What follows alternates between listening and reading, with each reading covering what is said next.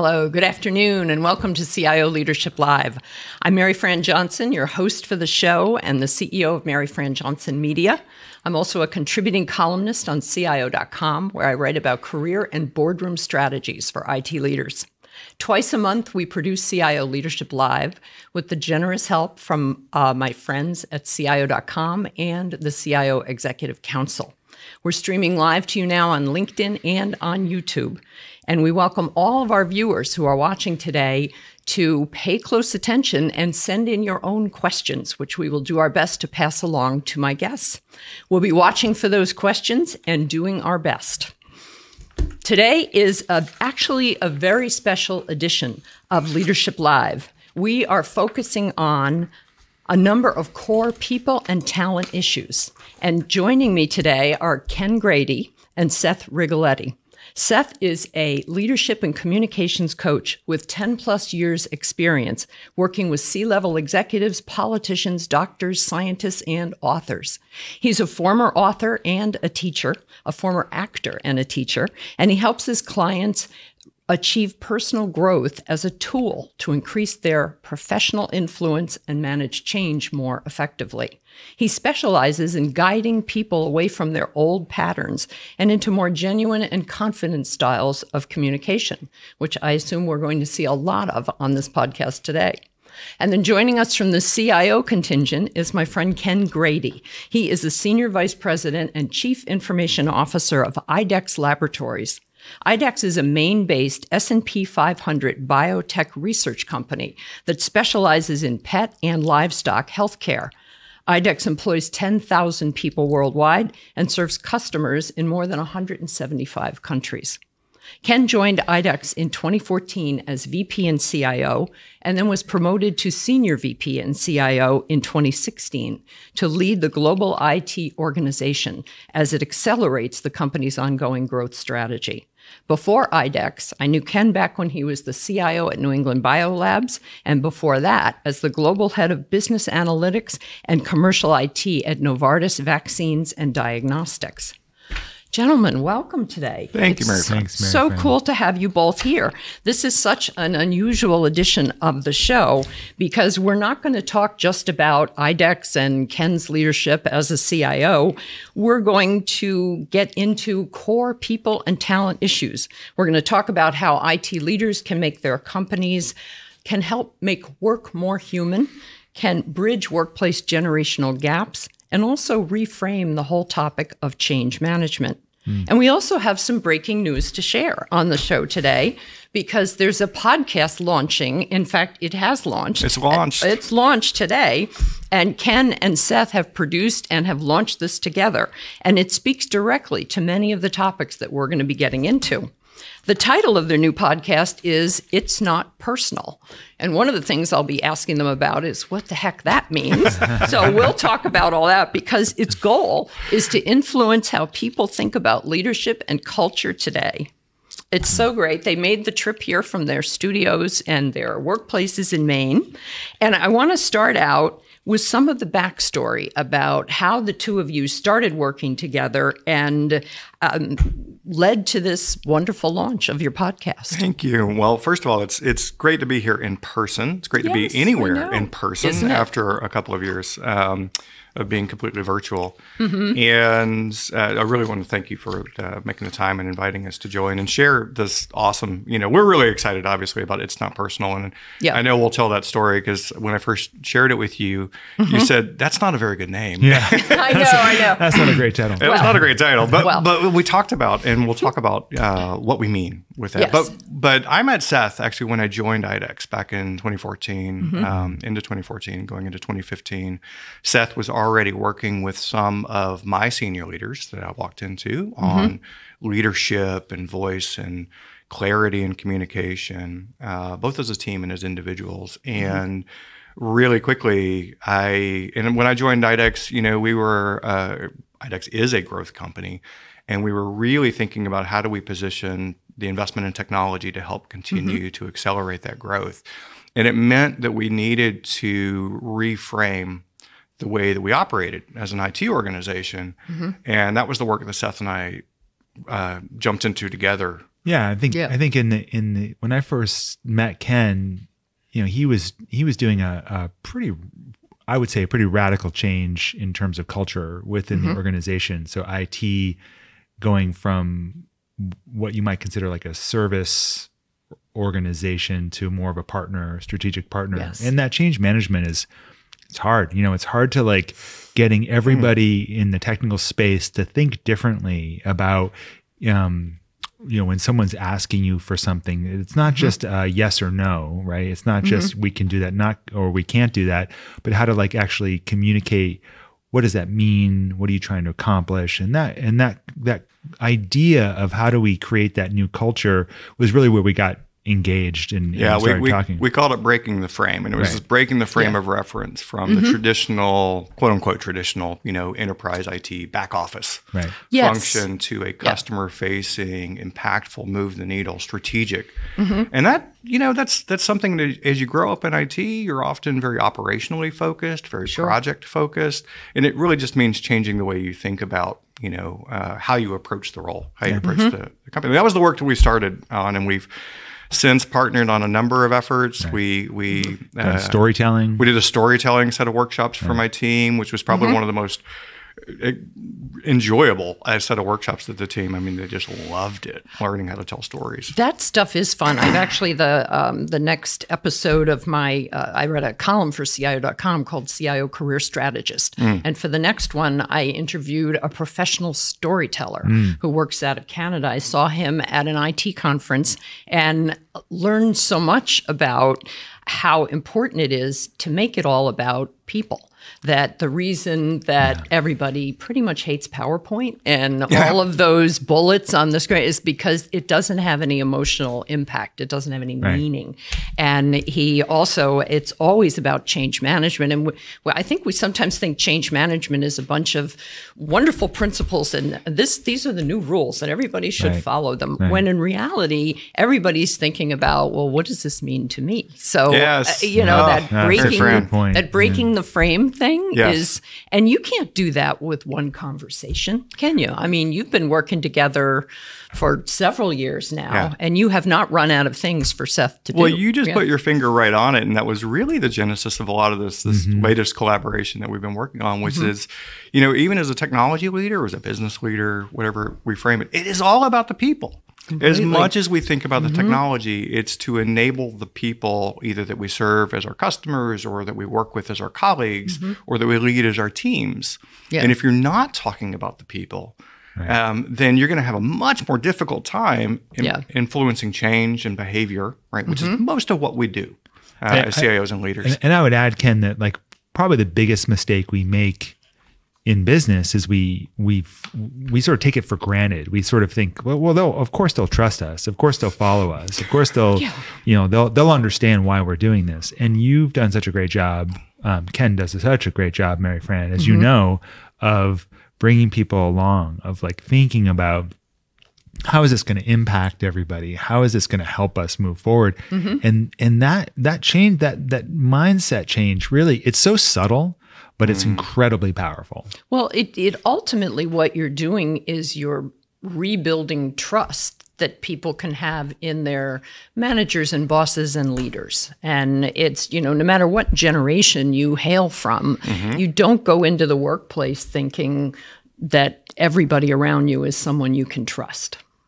Well, certainly, especially when you're. I maybe about, sound paranoid saying that. I'm just think, like I just realized. I, think, like, I think when you when you talk about technology, yeah. and I'm I'm saying this not as a technologist, right? So I I work with a lot of people in technology, mm-hmm. and there's not a thing that you're going to do in IT that's not going to upset somebody even yes. when you're sol- even when you're solving a prob- problem that they brought to you yes your solution is going to be upsetting because it is going to change the way that they do things and so yeah. how do you manage that right how do you help them understand what's happening so they don't feel like you've just moved their cheese or you just changed the way that they do mm-hmm. everything how do you help them and one of the ways you do that is understanding that these are people Mm-hmm. Like you're not moving, you know, just bits and bytes around. You're actually dealing with people. And, yeah. and that piece yeah. is important. Well, and I feel like uh, oftentimes IT leaders and IT managers and everybody in the organization ends up feeling like they spend most of their day apologizing for things. Oh, that's interesting. that's an interesting. We have a, uh, a whole a whole episode you around that. do you do? And I think you told me you called it "I'm sorry and not sorry." Not sorry. Yeah. yeah. And you know, it's it's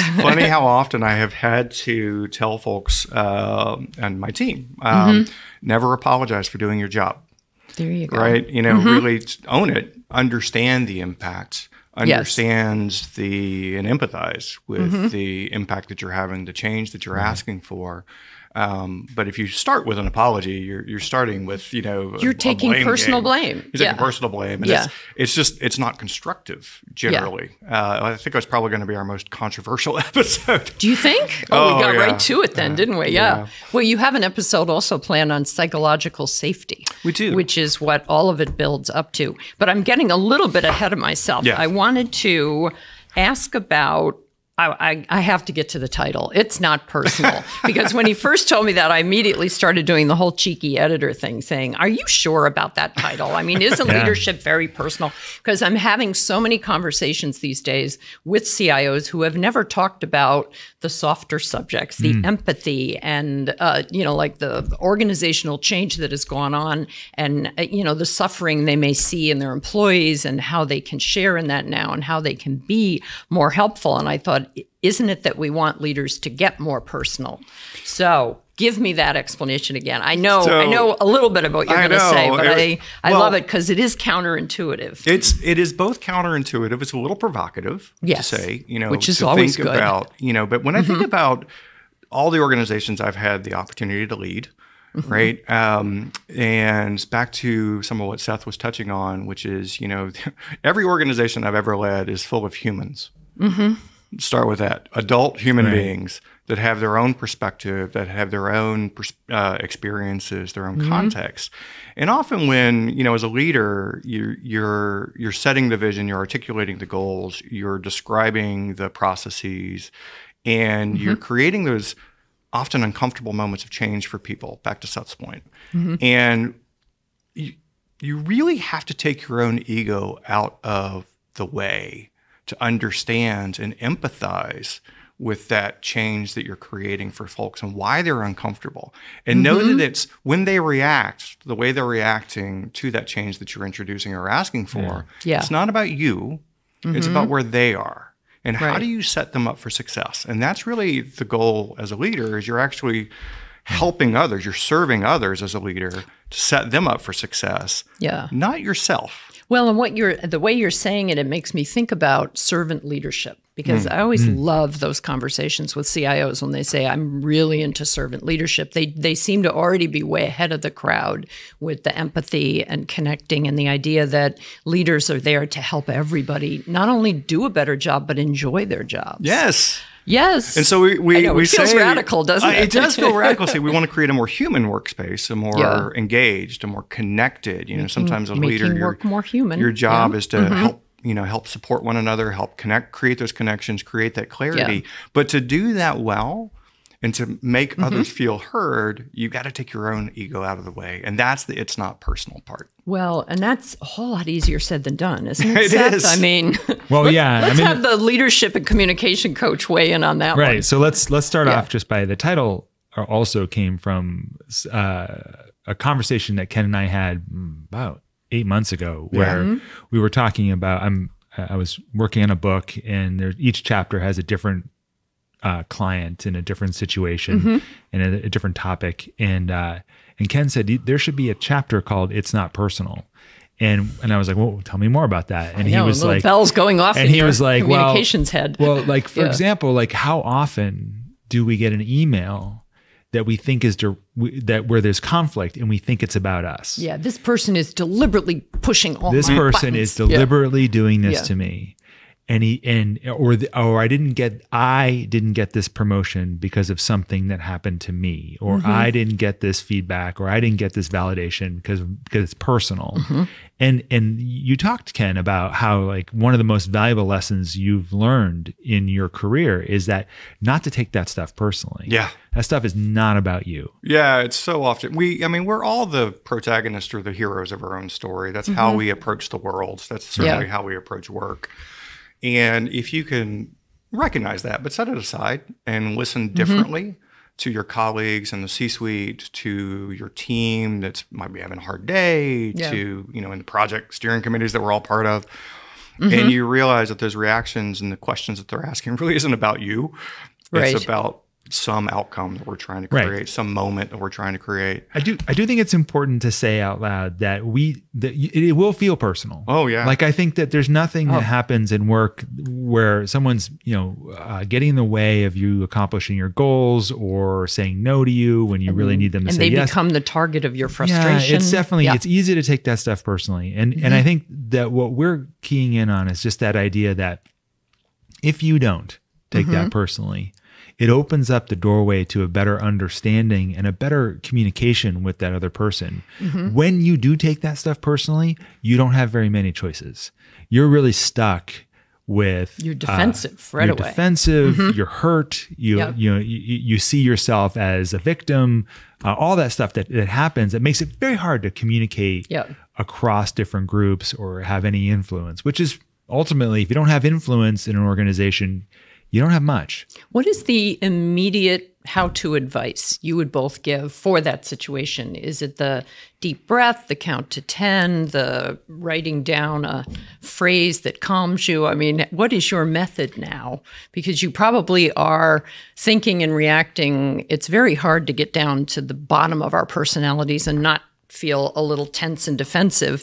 So, what is your method? What do you? The uh, what has know, this guy taught you to do about that? the thing that I think, it, and I'm going to say this, and it sounds yeah. easy, and it's actually really hard. Yeah. But it's stay curious and ask yourself. Okay. And this is the thing that I always do: is that, you know, if I see somebody in that moment, or I, I feel like, you know, I'm, I'm saying one thing, but I'm not getting the response I expect. Right. Okay. I wonder why somebody's. Why is the why is Maryfran responding the way she is? Yeah. Asking yourself and staying curious, you know, really asking yourself about the why. What what could be causing this behavior? What could okay. be causing this response? If you can do that, mm-hmm. right? Again, you take yourself out and say, what what's Maryfran's perspective on this? Right. What's Seth's ah. perspective on this? Why yeah. would Seth be reacting the way that he is? So let's mm-hmm. let's establish it.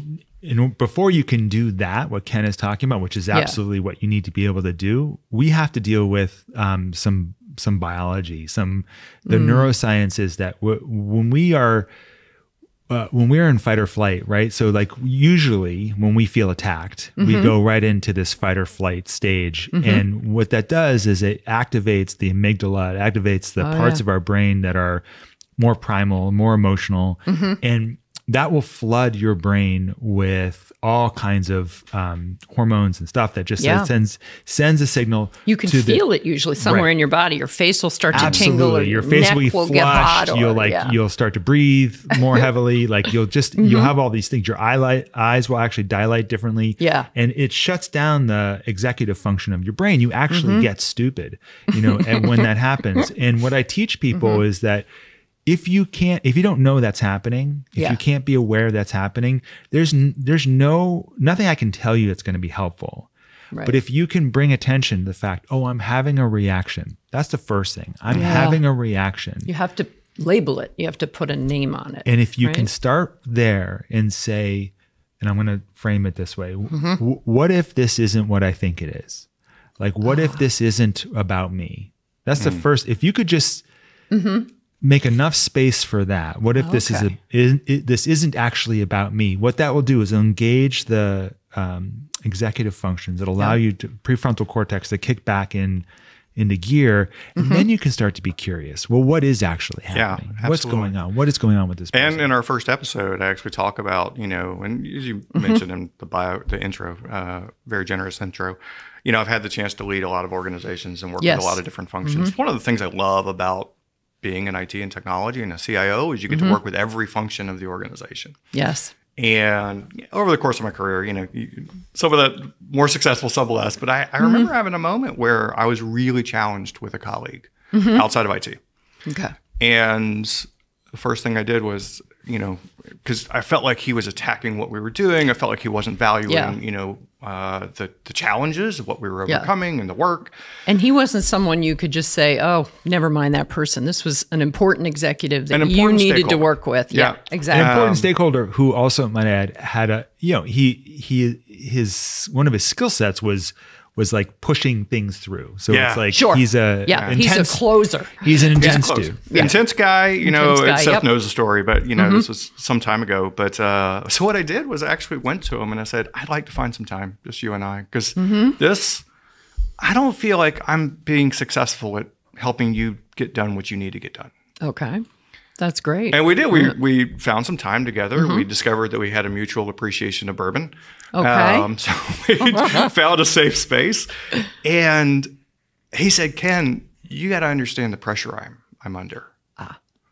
And suddenly, suddenly, and this was a real aha moment for me. Mm-hmm. I developed a new empathy and realized that that was really the moment where I realized, oh, that behavior has nothing to do with me or the function I lead in IT. Yeah. This is he's under pressure and he's looking to push things through. He'd be just as frustrated with any other CIO in your Absolutely. position. Yeah. Absolutely. Yeah. And so that really going, you know, 51%, you're not meeting mm-hmm. them halfway, but going a little beyond. Yeah. And both sharing, you know, how I was feeling and giving him space to share his mm-hmm. pressure made all the difference. All the difference. Yeah, I want to add something mm-hmm. to this because there's a part that Ken you're so good at, but I don't know if you're always aware that you're so mm-hmm. good at this. Because if you're listening, if you're listening to this and you're a CIO and you're yeah. you're wondering like, oh, so I just go to this person and just say, hey, you're being a pain in my neck. Yeah, like yeah. You know, explain, that, explain that, yourself well, no, that's, to that's, me. So, so an important okay. thing that Ken is was able to do in this moment was he was able to be vulnerable, and that piece of being saying like, I I want to help you, mm-hmm. and this is really difficult like uh, like I'm finding it difficult to to to give you what you need. Yes. And and to be vulnerable in that way allowed him to let down his guard. Yeah.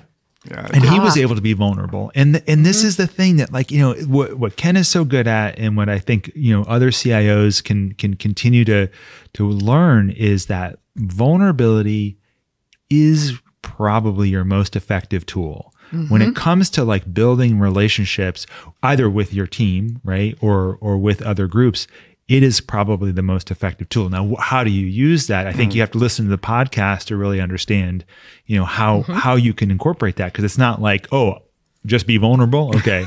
yeah. yeah. Right. Just go around all the time with my heart on my sleeve right. and, and, and I'll get beat up on the playground. Right. Yeah. I mean, because a lot of this, I mean, uh, uh, the uh, big majority of CIOs are, of course, men.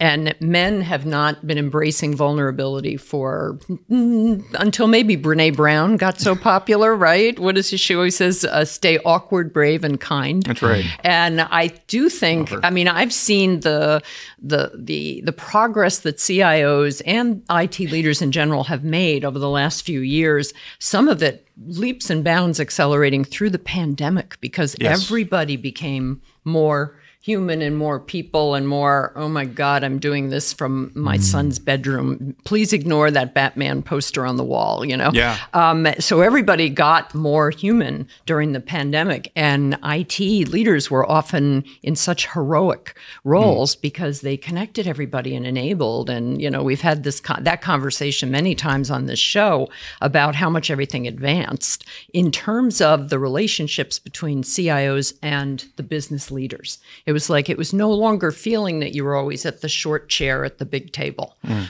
um, and that's been that's been very fun to watch because over the years I used to say that you know when you imagine the bridge between IT and the rest of the organization, I always picture the IT people and the CIOs having to go more than halfway to meet the others because there has been a lot of just i don't know built-in institutional problems between it and business groups so i'm gonna i'm just i'm always challenge correct me. folks i always mm-hmm. challenge folks when i hear that and okay. I, I, always challenge my team when i hear that too mm-hmm.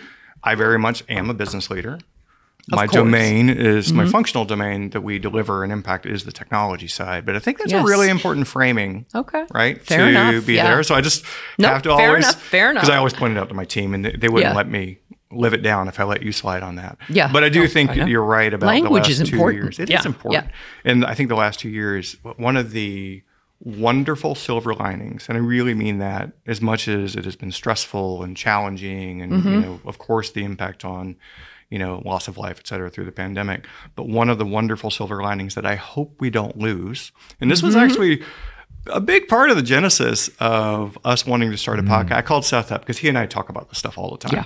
Both in the context of our team, et cetera. And I said, I'd like to hit record on our conversations right. mm-hmm. because what would that I be like? Don't want to yeah. lose this unique human moment where I do get to see into people's you know their son's bedroom with a Batman poster on the mm-hmm. wall, mm-hmm. or they see my dog, you know, come in and start barking at the UPS guy, or right. my yep. kid come in to use the printer. And isn't that great? Well, can you, yeah, you, you you had been working on this for a while, right? Yeah. You, with the videos and the the weekly videos that you would mm-hmm. send out to your yeah. your team, and and really like trying to bring your more personal side into that into that conversation. So it's not just like this. Here are the here are the technological pieces or here's the yeah. nuts and bolts yeah that was that was part of the genesis of this as well was at the start of the pandemic mm-hmm. and i yeah, it was that first week we'd all gone home march 13th yeah. 2020 and I was like, oh my God, I got to talk to my team. Like, because mm-hmm. we're all white knuckling it, right? We're all, mm-hmm. we don't mm-hmm. know what's going on. The world's on fire. And so I grabbed my phone and I pointed it at my face and I hit record and I talked for like 10 or 12 minutes. We're going to yep. get through this together. Here's what our priorities are. Here's what, you know, if you have any questions, how to reach out. And then the next week I did it again. Mm-hmm. And then every week since then, yes, I've done a video 10 yeah. 15 minutes talking about some mm-hmm. different topic one time i explained what pcr was because we're a diagnostics company and okay. this is important technology and just yeah. different ways to stay connected and i realized through that i've always led a global organization mm-hmm. people all over the world we just weren't really good at staying connected in that way in a personal way and the feedback i got from my team on this little thing this mm-hmm. 10 minute video a week was tremendously positive. They got to see, uh, sometimes I'd be cooking while I'd be talking, mm-hmm. cooking lunch or something, and it's just a, a, different side of me as a leader than yeah. they ever saw in the office hallway. Right. Yes. And my, my, favorite is when you were haying the barn. That was my, or whatever it was. You was were like, like feeding the pigs or whatever feeding you the were pigs, doing. I think. oh. I have pigs and chickens on a farm in, in Maine, but uh, yeah, so they got to see a different side of me. And yeah. the feedback was really tremendous. And that was all into this how do we go forward mm-hmm. and take these lessons that we've learned in the last two years and keep the humanity mm. and, and the vulnerability and the, the authenticity mm-hmm. of who we are um, going forward. So that was well, that was a big part of it. And it was seeing one of those videos on LinkedIn right after the, the new year, and mm. I was just starting the career strategist column and interviewed you for the very first episode of that because. Yes because you're actually one of the very few CIOs I've ever met who's on TikTok. and it could be I'm just not meeting enough Gen Xers or yeah. something, because I'm sure there's a lot of others on there. But it was like, and I asked you, I was like, wow, you're so comfortable on video. And you said, I wasn't at first, no. but you just you just kind of keep doing it. After doing it um, a few dozen times, yeah, uh, yeah. 50 or 100 times, and you get more it, comfortable. You get more comfortable, exactly. And, and, I'm blessed I have teenage children. We're a 20 year old daughter oh, now and a 14 year old mm-hmm. uh, son. So I can't say that's how I learned about TikTok was. You know, yes, exactly. Uh, well, my, I have a, a daughter who is an addiction psychiatrist, and she values TikTok greatly because she taps into all these mental health posts and channels. Oh, I mean, wow. it's there's entire there's lots of things on there about autism spectrum mm. and about and, and addiction yeah. is her thing, and it has uh, she is a huge fan, huge fan of it, and and she won't go near Facebook. And as much as I work on her about it, she will not update her LinkedIn profile. But she is all about about TikTok. Right. Now, I want to I want to make sure that we talk a little bit about the topics that you're covering in season one. Yes. And also, where can people find this? Maybe they're listening to us and they're thinking, I want to get Maryfran out of the way and I just want to hear these two guys talking. Yeah. Where do they go to find well, you? I, I think I think that you should be able to find us in any platform that you listen to podcasts on. Okay. So, Apple Podcasts, Spotify, Spotify. Spotify. Uh, but you can always go to www.itsnotpersonal.net. Okay. All one word. And listen to it directly there. And, and mm-hmm. the links are there to um, to the platforms and a little mm-hmm. bit of notes on the the episodes yep. that will be a weekly. Uh, mm-hmm. We'll drop an episode every week. Yep. Um, you and also, you can also go to my my website, SethRigoletti.com. Yes. And you'll see mm-hmm. ones there yes. as well. Good. And you are a podcast veteran. You have a podcast you did in 2019 called Into the Wolf. Yeah. So that's how I knew to call this guy. That's right. That's right. We were, yeah. so I did a, ah. a, podcast in 2019, Into the Wolf, which was about change and communication. Yep. And I, I really just me talking about some of the things that people can do to affect their communication style and what mm-hmm. gets in the way of being understood and being heard. Um, took a pause from that during the pandemic because mm-hmm. I was just, as everything else, I was just so exhausted with the idea of like trying to make this thing mm-hmm. again and not sure where to go. This has been a great reentry into yeah. it with Ken. it's been it's so been much fun. Very reinvigorating. Yeah, right? totally. Yes. I'm ready to do more. Yeah. yeah.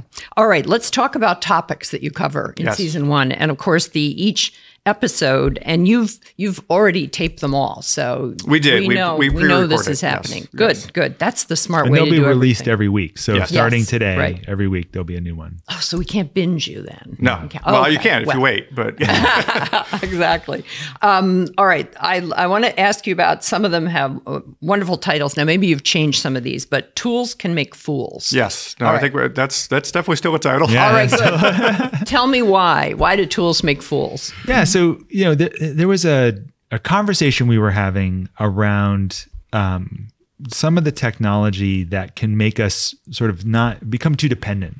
Right. Mm-hmm. So we sort of expect things. There, there's a, a, story about like, um, I don't know if we put it in the podcast, but about, you know, can we just automate that? You know, can we just automate that? And like, and, you know, and Ken's question was great. He was like, well, what do you mean? Right. What does that actually mm-hmm. mean? And there can be an assumption that we have that like all these tools are going to somehow solve for all the difficult parts that we have to do and we still have to do those parts. We still have to deal with people. And it's it's okay. it's not only about the software or the technology. We actually talk about it. It can be a process. Right. It can mm-hmm. be you 100%. know an approval process. I don't know but that you end up serving the process rather than the process or the tool, this technology serving the output, the outcome, which yes. is really that gets back to well, tell me what you mean by that, and what's the yeah. outcome yeah. you're looking for. And so we talk a little bit about how do you how do you have that conversation? And Lord knows, mm-hmm. I mean, this audience of largely CIOs, this mm-hmm. is a mm-hmm. conversation we have all the all time. All the time. When yeah. people think that the technology is a magic wand, it's going to you know solve it. Yeah. Yeah. Well, and it's oftentimes they'll come to you and say, "Okay, well, we need this CRM well, that's, system." That that's actually that's actually a big part of it, yeah. right? Someone's like, "Here's a tool mm-hmm. that will solve this one problem." Mm-hmm. Now, the the the thing that you have to do as a CIO, I think, is and, and your team has to do is ask themselves, like, "Okay, this may solve this one problem, may solve mm-hmm. this one problem, but but we don't want to just assume it's not going to create a whole bunch of other problems. What are the unintended consequences? What are the indeed, unintended consequences? Indeed. And are you and when when Seth says that, are you thinking of any particular technology? Uh, oh gosh, yeah. No, oh. this happens all the time across. Yeah. The, I mean, this. And Let's pick on one. it's not unique to certainly my experience or my company. I think this is a mm-hmm. common uh, challenge. And you know, somebody goes to a conference or sees something online, and they come back and say, "Oh my gosh, we need this." Mm-hmm. And uh, boy to pick on one. how, about, how about email? Email. I mean, just like oh, just like go yes. with the most easy one, right? Like email is a great tool, right? But we misuse it all the time. Mm-hmm. We don't actually understand. How, so so what do we do? We create other tools, right? Slack and texting yeah. and all these other things like email management systems. totally. And and and yeah. what happens is we're trying to outsource our own like, time spent our right? own like choices right yeah. like basically like like what am i tr- i say mm-hmm. to clients all the time what are you trying to do with right. this email what are you actually yeah. trying to do mm-hmm. like what is your point right and and sometimes it's really just a vent sometimes mm-hmm. it's to you're trying to to give so much information. This PowerPoint is another tool, mm-hmm. right? No, PowerPoint's like, a great example. Right? Mm-hmm. We're trying to give so much information that that people have to say yes. Well, guess what? That's actually not how it works, mm-hmm. right? You give too much information, people are going to become they confused. Turn right off. They just become overwhelmed very quickly. Yes. Yes. All right, another topic you have. What is a meeting? I, I, almost wish this this to- this topic instead was no more meetings. But see, we... now that's a really interesting response because okay. I was I was sharing this I don't know this thought with well certainly with Seth, but I think with mm-hmm. my uh, with my daughter. And my 20 year old daughter, who is studying computer science and political science, she's going into cybersecurity. Very proud of her. She's oh, doing great. Good. Um, and uh, she was talking about my, you know, we were talking about what my job is as mm-hmm. a CIO and how many meetings I go to. And she's like, that sounds awful. And I said, well, I mean, maybe, but meetings is where we actually get to have conversations. Right. And there's a lot of times that I think we misuse meetings. Yes, because they're like sometimes they're more like verbal PowerPoint presentations exactly. where one person is just flooding everybody else and everybody's sitting there and taking notes. It could have been an email. Could, that's right. But yes. the when we use meetings well, they're mm-hmm. really powerful enablers of connection, of alignment on strategy, of mm-hmm. decision making. And I love those meetings. Yes. And so, you know, to, to, kind of lump them all together is to say, well, like, let's make sure we're using meetings well and mm-hmm. appropriately, just like any other tool. Yeah. And think about when we need to come together. But when you're doing it right, those are the ones I walk away from energized and excited mm-hmm. about because we've we've come closer together as an organization. Yeah. We've come closer together with our customers. We've come closer together on this project. Mm-hmm. But that is you know, and again, you, you need to challenge and examine yourself on kind of what is a meeting, right? Yeah. And what are you, why are you coming together? Yeah, why are we coming together? I mean, yes. I, I had a conversation with a, a client, uh, it's, it's, a, it's a startup organization. And so it's like 30 something, maybe 60 people at this point, And mm-hmm. they, you know, they're, they're like, they have so many meetings and they're all, all hands and they're all, all hands and they're all, and they're all feeling this pressure and they say, we need a policy that eliminates meetings. And I was like, that is not going to work. like, you're going to have a big problem. I always say, maybe maybe you'll drive all the meetings underground and they'll become more uh, fun. Uh, it's, it's no. I, I said to I said to people all the time. I said everybody hates meetings except for the ones that they plan. Right. Right. Yeah. The ones that they call they think are really important. And if mm-hmm. you just asked yourself, why am I calling this meeting? What is my trying? What is my goal here? Is the purpose of the meeting what is you usually pur- have to fix first when oh you're working just, with clients? First of all, just understanding what am I trying to accomplish? Never yes. mind just the purpose, but mm-hmm. like why do I think it's important to bring us all together? Yes. And then if you yeah. start there and you're like, well, I think we need to talk through this hard issue. Okay, then how am I setting this up? Mm-hmm. Right? Like what's the goal? What's a good outcome mm-hmm. for yeah. this meeting? And Sometimes that could be just a, so just give an example. Like a lot of times there's a, a, your organization, a lot of conversation about alignment. When yeah. you have alignment. Yeah. So it's a big organization. it's a big know, organization, yeah. a lot mm-hmm. going on, right? So like this question of like alignment gets really confusing sometimes. Mm. Is it we need to align around something or we need to get in line? Mm. And the difference between those two things is how engaged people will be in the meeting. Yeah. If it's around, you know, let's align, let's figure out where we all are, mm-hmm. where the gaps are, and what we need to do to meet each other in the middle. Mm-hmm. That's actually engaging. If you're just like, hey, this is what we're doing, get in line, that's not a meeting you want to go to. Well, and and this the the whole alignment word taps into one of my screeds that I've done over the years. Mm. I started this when I was the editor in chief at Computerworld.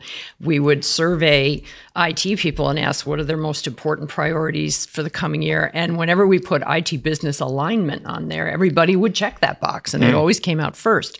But I became convinced that alignment was the scarlet A for IT because it implied automatically that the right. business is doing the business is mm-hmm. doing something and mm-hmm. you all need to find out what that is and get in line. You're not part of the strategizing, um, and that that notion about IT and the rest of the business mm. uh, that has been, I think, a lot of the conversation. It's, it's always been out mm. there, and I think in, yeah. in, many organizations, and certainly, you know, I've had a a fairly long career at this point in IT mm-hmm. uh, and different organizations, and it, it's always been interesting to me. Um, and there's a lot of I've seen well, we're not going to call ourselves IT anymore. We're going to call oh, ourselves oh, yeah. information management. We're or, the digital solutions department. Uh, you know, like, yeah. look, but mm-hmm. everybody else still calls you IT. So embrace it. Um, yeah. And know your value that you bring into the room. Know, you know, and this is one of the, like I said, the great things about being in that seat is often as a function that works with every part of the organization, mm-hmm. as a CIO, you're often in the place where you can help identify where there's not alignment help mm-hmm. create the mm-hmm. space and the conversation for alignment, help hear the different voices. And again, this gets back to the mm-hmm. the people aspect of what we do. And I think yeah. in a lot of ways, our role is uniquely positioned for uh, mm-hmm. for that. And and to to tag on to that, you have to be able to remove your ego yes. out of that conversation because if you if you go in there thinking like, well, IT needs a voice at the table, which is important, Mm-hmm. But you but you think of it as like an opposition, mm. right? Like yeah. the whole point about being a strategic partner is you have to sort of be curious about what is what is it that the other people at the table are trying to accomplish yeah. and what do I understand yeah. about mm-hmm. how we can help you accomplish that right yeah. in what ways are you making it hard for me to help you accomplish that i mean that that conversation yeah. is really interesting yeah. if you're not trying to uh, you know, assert your dominance or whatever the thing is that yeah. you know yeah. comes into yeah. play. Well, I I remember for many years we would talk about IT and the helicopter view it had of mm. the company, mm. but I stopped doing that a few years ago. I traded it out for a better. I think IT is the central nervous system because it's it's deep in the body of the business. It is affecting and running and helping right. everything, and that's a much better visual to me than thinking about floating above all the problems and saying, "Yeah, that's that's like a network problem over there. I'll send somebody to fix it." Right. You know, I mean, it, it it's not that detachment because I, I don't. Maybe it's the crowd I talk to, but I don't run into any CIOs who are detached from their businesses. No, I mean, I mean if you think every part of yeah. the employee or the customer customer experience these days for I don't care what company you're in mm-hmm. is impacted in some way by technology. Yeah. And that is an awesome responsibility. Mm-hmm. Um, but it's also a lot of fun. Like it creates oh, yeah. this opportunity to really think about how do we make things better? How do we make this mm-hmm. a better place to work? How do we deliver yeah. services or products or whatever right. uh, better? How do we go to market differently? Yeah. That's a really, really neat place to be.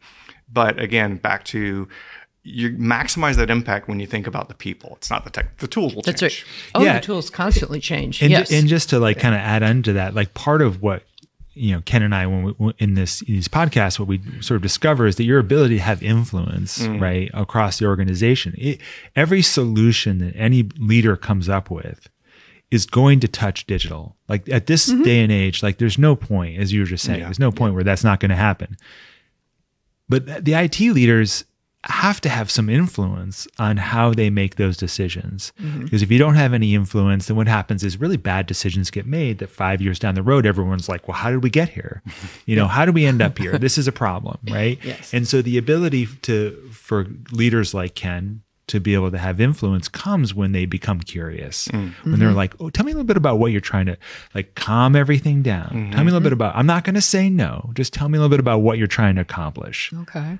Right. Now, um I'm sorry and I'm not sorry. That's one of your podcasts, yes. one of your session titles. Yes. And um so, so you do get to say you're sorry, but you're not personally sorry. Well, but, I don't explain. want this to take it the wrong way. Um, you know, if I spill my coffee on you in a meeting, I'm obviously going to say sorry because I right exactly. But you know, again, and we touched on this earlier. You know, for doing your job, you never say sorry. It always puts you on the back foot yes. in that conversation. Now I got to say, you know, we this was one of my favorite episodes we we talked through mm-hmm. and, and, recorded. And I went home and I was telling my wife about this, yes.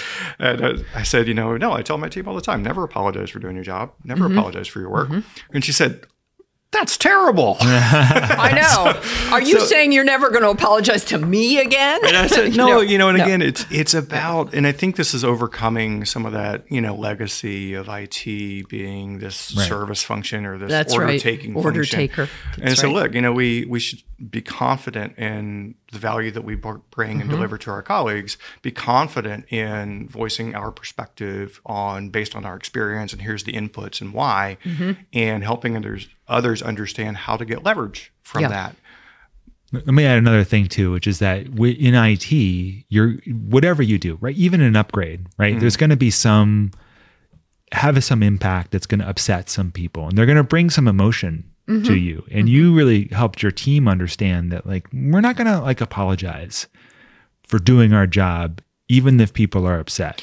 And that's again, that's not. I don't want people to hear this and take it the mm-hmm. wrong way because right. we plan deliberately for change management. We plan for right, but know, people reducing. are and you tell people upset. what to expect. Absolutely, and here's what's going to happen, and you're not going to like it. And, you know, well, I try not to say it that way, but okay. the, but we say this could have an impact. We want to understand, you mm-hmm. know, how if there's something that we've overlooked, yeah, help us understand how to mitigate that. Mm-hmm. Um, help us understand, and this is actually, you know, helping them feel like their voices are heard. Yeah um, and providing input into right. that uh, from a change management perspective. I think I think what I'm trying to say is that in this is that that people get pe- people get emotional, mm-hmm. right? Work is they're under a lot of stress, kind of like what we talked about earlier, right? People are under a tremendous amount of pressure, and things don't always happen the way you think they're going to happen. even if you do all that change management stuff ahead of time, even if yeah. you tell them how it's going to go, it still can be upsetting. Mm-hmm. And the idea that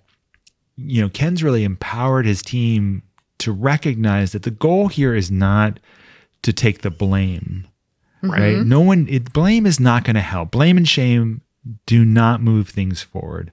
The goal is to move things forward and to get everybody on the same page about, you know, really, I recognize that this is upsetting. I recognize this didn't turn out the way we thought it would, or the mm-hmm. way you wanted it to, or the way that we expected it to, or whatever.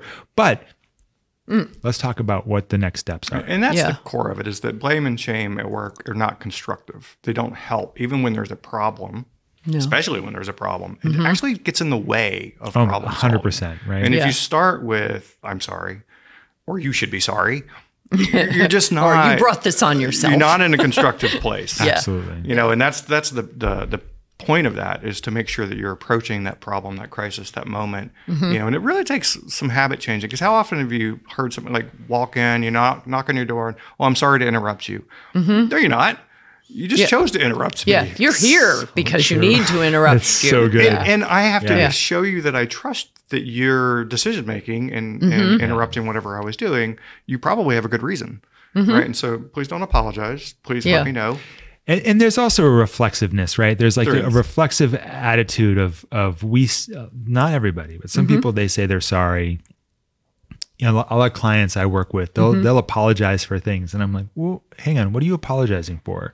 Like that is not that is not your fault, mm-hmm. right? This is just like a thing that happened, yeah. And um and so we have to understand like how do we interrupt that pattern? And yeah. I think you've done a great job. That's that's that's the piece is just interrupting that kind of instinctiveness yeah. to yeah. blame and shame, even for blaming ourselves. Yeah. If we can take that out, and again, mm-hmm. it's not personal. This wasn't because that person at the door probably better if they knock and say, Can I ask you a question? Absolutely. You know, I mean, if you ask a question, you usually can't apologize in the middle of it unless you say i'm sorry i have a question to ask you right. but but usually people don't do that see why this is our contra- you know the get, most controversial episode oh, as i right. said but ultimately your episodes all lead and in some ways i guess i'm i'm reversing your pyramid um, which we do in journalism all the time getting to the getting to psychological safety mm. that is your that's the t- number 12 that's the last of your episodes yeah. and that uh, it sounds like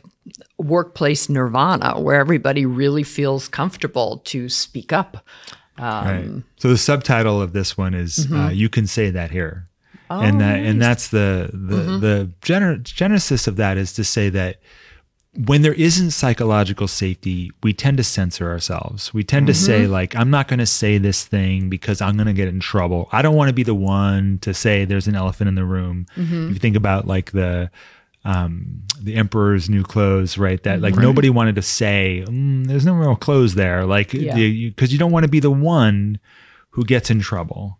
And right. I think you know, Ken, we talked about this, mm. right? How do you create this? Everything, all the pieces that we talked about in the, each podcast brings us to this place of how you create a team that says this is I just can disagree. They can have yeah. conflict. Mm-hmm. Well, one of the things my team always hears me say is, and I know that other CIOs or, or IT leaders mm-hmm. whatever function you lead will appreciate this. I say never waste a crisis. Right. You know, right. so you have an outage, right. you have a issue, you have some, you know, something you have to deal well, with. Well, the whole pandemic is such a great example of it that. It is. and there's there's yeah. this message that comes along with never waste a crisis, which is there's a question, which is what did we learn?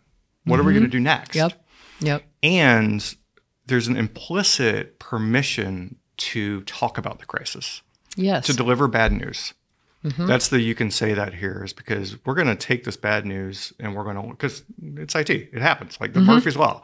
Yes. Right. And yes. we're going to stuff happens. We certainly yeah. are going to prepare, you know, to try and mitigate and, and remove that risk or reduce that risk.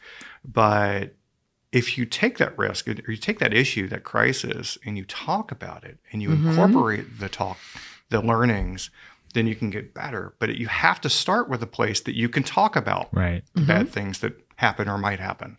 Now, yeah. you've been working on this for a while. I mean, you've, yeah. you've been one of those servant leaders talking about this kind of stuff for as probably as long as I've known you. What kind of impact are you seeing this on your talent retention and your acquisition? Because that's a lot of it comes down to I, we've been, I think, for the last 30 years in IT, we've been fussing about the war on talent and how do you get and keep good people and it never ever changes mm. and there has been a lot more movement during yeah. the pandemic especially younger people who want are expecting different things from work i know we've talked about that before too so what impact has this work had the work that you've done with seth um, what has that had on your company culture can mm. you look at a few years ago and give us a before and after example? yeah, I think, um, I, I, mean, all the, the macro uh, kind of factors you talked about are, are real. You know, there's mm-hmm. never been uh, more demand for technology talent, for software no. talent. Um, there's a whole new dynamic in the marketplace these days mm-hmm. because mm-hmm. most folks can work for most companies from most from anywhere. anywhere. Yeah, that's interesting. Mm-hmm. Um, you know, and so there's all these things that we we think about. And then I work for, you know, I love working at IDEXX Laboratories. It's a great company, as you mentioned, it's a growth company, mm-hmm. um, but it's a company that's a little bit niche. You know, it's not a household name unless you're yeah. a veterinarian or in this area. So every vet in the world probably knows absolutely. IDEXX. You but know, you know, when I first got the call from IDEXX, I was like, who? And you're and where in Maine? I had to do my you know, research. Yeah. And mm-hmm. so this is part of, you know, our talent acquisition is is helping people understand what it's like to work in an organization or in our organization um, is you know creating this environment of growth, creating mm-hmm. this environment of trust, creating a culture of gratitude. Talk about it all the time with okay. the with the team. Mm. Um, is it's one of the podcast episodes. Uh, it is one of the podcast episodes. Gratitude. Gratitude. Mm-hmm. Culture of gratitude. And what does that mean? Why is that important? You know, mm-hmm. well, and you mentioned kind of the generational aspects, and, and you and I mm-hmm. have talked about it before. And mm-hmm. I was talking to another CIO. I was on a panel at a conference, and um, somebody said, "Well, what do you do about like those those Gen Z folks coming in that you know if they don't feel heard, if they don't feel like they have a path to growth, if they don't feel like they're part of the discussion, they'll just up and leave." And I said, "Well, mm. feeling heard." Path to growth, part mm-hmm. of this. Right. Hell, I want that too. Right. Yeah. Those are yeah. right. I don't think that's a generational thing. yes. I think we all want that. Now we yeah. we have different experiences, you know, over the years as to what that looks like. Mm-hmm. But you know, I think that those are. I actually think it's fantastic that we're working in a time where people are having those discussions. Yeah, and so and have three to four generations all still working yeah. together in the what workplace. What can we learn from each other on that? Because the baby boomers, we just won't die and go away. You know, I mean, so, come on, people. so, I mean, to your point, you know, what are we seeing? You know, I I think, and Seth can speak from someone who's worked with the organization from an outside perspective, but. Mm-hmm you know, I think the culture of the team is a very engaged. This is not a back office function. If that's what you want, go mm-hmm. someplace else. We are very much plugged in and embedded with the other line functions and mm-hmm. understand. And this is one of the things I'm, I'm probably proudest of, is I would say that the the IT organization understands the value that we deliver to our customer, to our services, to our colleagues, mm-hmm. and how do we support one another in that and path for growth. Yeah. And so there's a lot of movement within the organization taking on you know roles and raising their hand mm-hmm. and we have innovation days and just a lot of fun yeah, and engagement it's amazing what he does with his mm-hmm. team it's really engaging um, Do you just want to make a blueprint of him and like just pass him out to your other client? Yeah, i be more like Ken. I, I think it's work. I think I think that yeah, and I think the thing is intentionality. So like I think yeah, the yeah. thing about Ken's um, all of the ways in which he and I have partnered in helping his team is the clarity with which uh, he understands that one of the obstacles, one of the biggest obstacles to people feeling successful at work mm-hmm. is their ability to communicate themselves, right? To be understood, mm-hmm. right? Across different groups. It, you know, it doesn't make any difference if you're right if nobody understands you or nobody like can can hear you, right? So like, how do we how do we empower them? And yeah. and and what's you don't get into work that I do just to like you know, I don't want to do trainings. I don't really want to do just you know here's how you, you do a PowerPoint. A PowerPoint. No, and it's mm-hmm. like it's not it's not interesting to me, mm-hmm. right? Yep. But the ability to work with somebody who is interested in empowering his um, his folks to communicate clearly, to have influence, to have presence, to mm-hmm. be able to uh, communicate complicated ideas in a story form, right? Mm. You know, really yeah. complicated things in a, in a form that other people can actually not only understand but but but you, but actually use, you know, across mm-hmm. the organization. That's exciting, right? And that and that keeps people um, keeps people engaged. Now, does it solve for all the hmm. various market issues that you've got, like you know someone's going to get paid double to go work for Google like well there's not much yeah. you can do about that but no. but you know one mm-hmm. of the things is that wherever they go they're going to have this to look back on yeah well and wherever they go they're going to run into other people and, yeah. And but coming back to that original thing, the future of work, it's like the world has woken up to the idea that it, there's a lot more human beings going on at work than there used to be. We used to be, we saw people in particular roles and, and you know, mm. you had particular strata in mm. every company and all that. And I, I'm so encouraged by all the talk about you know, making work more human. And it's really more human aware and human centric. It's more human centric, I think. Yeah. And, you know, I have a standing offer out to anybody in my organization. Mm-hmm. I said, I'll help you negotiate your next job offer. Oh, um, nice. And mm-hmm. and then I'm going to talk to you about why and whether I think yeah. that that should be here, you know, with our organization. But that's and, great. And very, mm-hmm. very few people take me up on it, but some do. some, some do. do. And, and they'll come. And you've done a tremendous job. Well, helping. and sometimes mm-hmm. I've said, you know what, you're ready for the next thing. Yeah, right. You should go. Yes. Or uh, you want to have the startup experience. I can't offer right. you that here. Let me. I right. can. I can. Here's what I can offer you. Yeah. And how I think it'll tick the boxes that you're looking to tick. But I've wished people well on their way mm-hmm. out the mm-hmm. door. Yes. And invited them back, and we've had actually boomerangs that yes. go out and yeah. do that startup right. experience. Yep. And then they're like, you know what? I valued these things at IDEXX and I'm ready to take the next role. And they come back. And I think that mm-hmm. by being sincere in that offer, and I truly am, um, then it creates a just a, a, back to that psychological safety. I can talk yes. about the fact that I'm not satisfied with where I am and I want yeah. to take the next opportunity. Yeah. And we can have that conversation. Well, I've had conversations with CIOs who get interested in being on boards of directors. Mm. And some of them, when they talk to, and of course, you have to have permission from your CEO Absolutely. if you've got a full time job. But a lot of these CEOs not only embrace it, but some of them will help, you know, bring me your bio and I'll take a look at it for you and that kind of stuff. That was one like, of the reasons I joined IDEXX. I remember remember had that, yeah. that conversation with the mm-hmm. then CEO and CFO, and I said, you know, my ambition is to have mm-hmm. this experience at some point in my career, and they both said, yeah, we can help with that. Yeah. And today I'm I'm both on the board of nonprofit, Educate Maine, mm-hmm. as well, and I was chair of the board for for a couple of years, mm-hmm. and I'm on the board of a software startup, Grax. That's right. Um, G-R-A-X. Here in Boston. Here in G-R-A-X. Boston. Um, it's the plug. Um, and it's been a fantastic experience that absolutely has helped me in my role as a CIO mm. and yes. understanding yes. the questions of my CEO. It's the, the, ultimate board. executive education. And mm. one CEO made a comment to his CIO. He said, This is absolutely going to be great for you, and I don't have to pay for it. you know, it was like he doesn't have to send you back to MIT to get a graduate certificate and that kind of thing. Um, new challenges for IT leaders in the near future, especially uh, leaders of all stripes, maybe not even just IT, having to navigate this new landscape mm-hmm. with the hybrid workforce and people that mm. I was. I had um, dinner over the weekend with a friend who's and she's got a fairly big job in event planning, and she said, "No, I'm never going into the office again, and they can't make me." What do you, and uh, yeah. you know, what do you, what do you think so, about that, Ken? Yeah, what do you that, think about that, Ken? You know, what are some of the new challenges for all the communication and the things you want to do with people that are no longer going to come into your office. Well, first of all, yeah. you know, I think we should recognize that there's no one size fits all playbook. In fact, there's no playbook Good. that's been written. Mm-hmm. We we're writing the playbook. And it's probably going to take us a few revisions. And that okay. was part of the conversation that I had with my team mm-hmm. was we're going to try, we're going to try this and if it doesn't work, we'll try something else mm-hmm. and figure it out as we go. And um, but we're going to do it together, mm.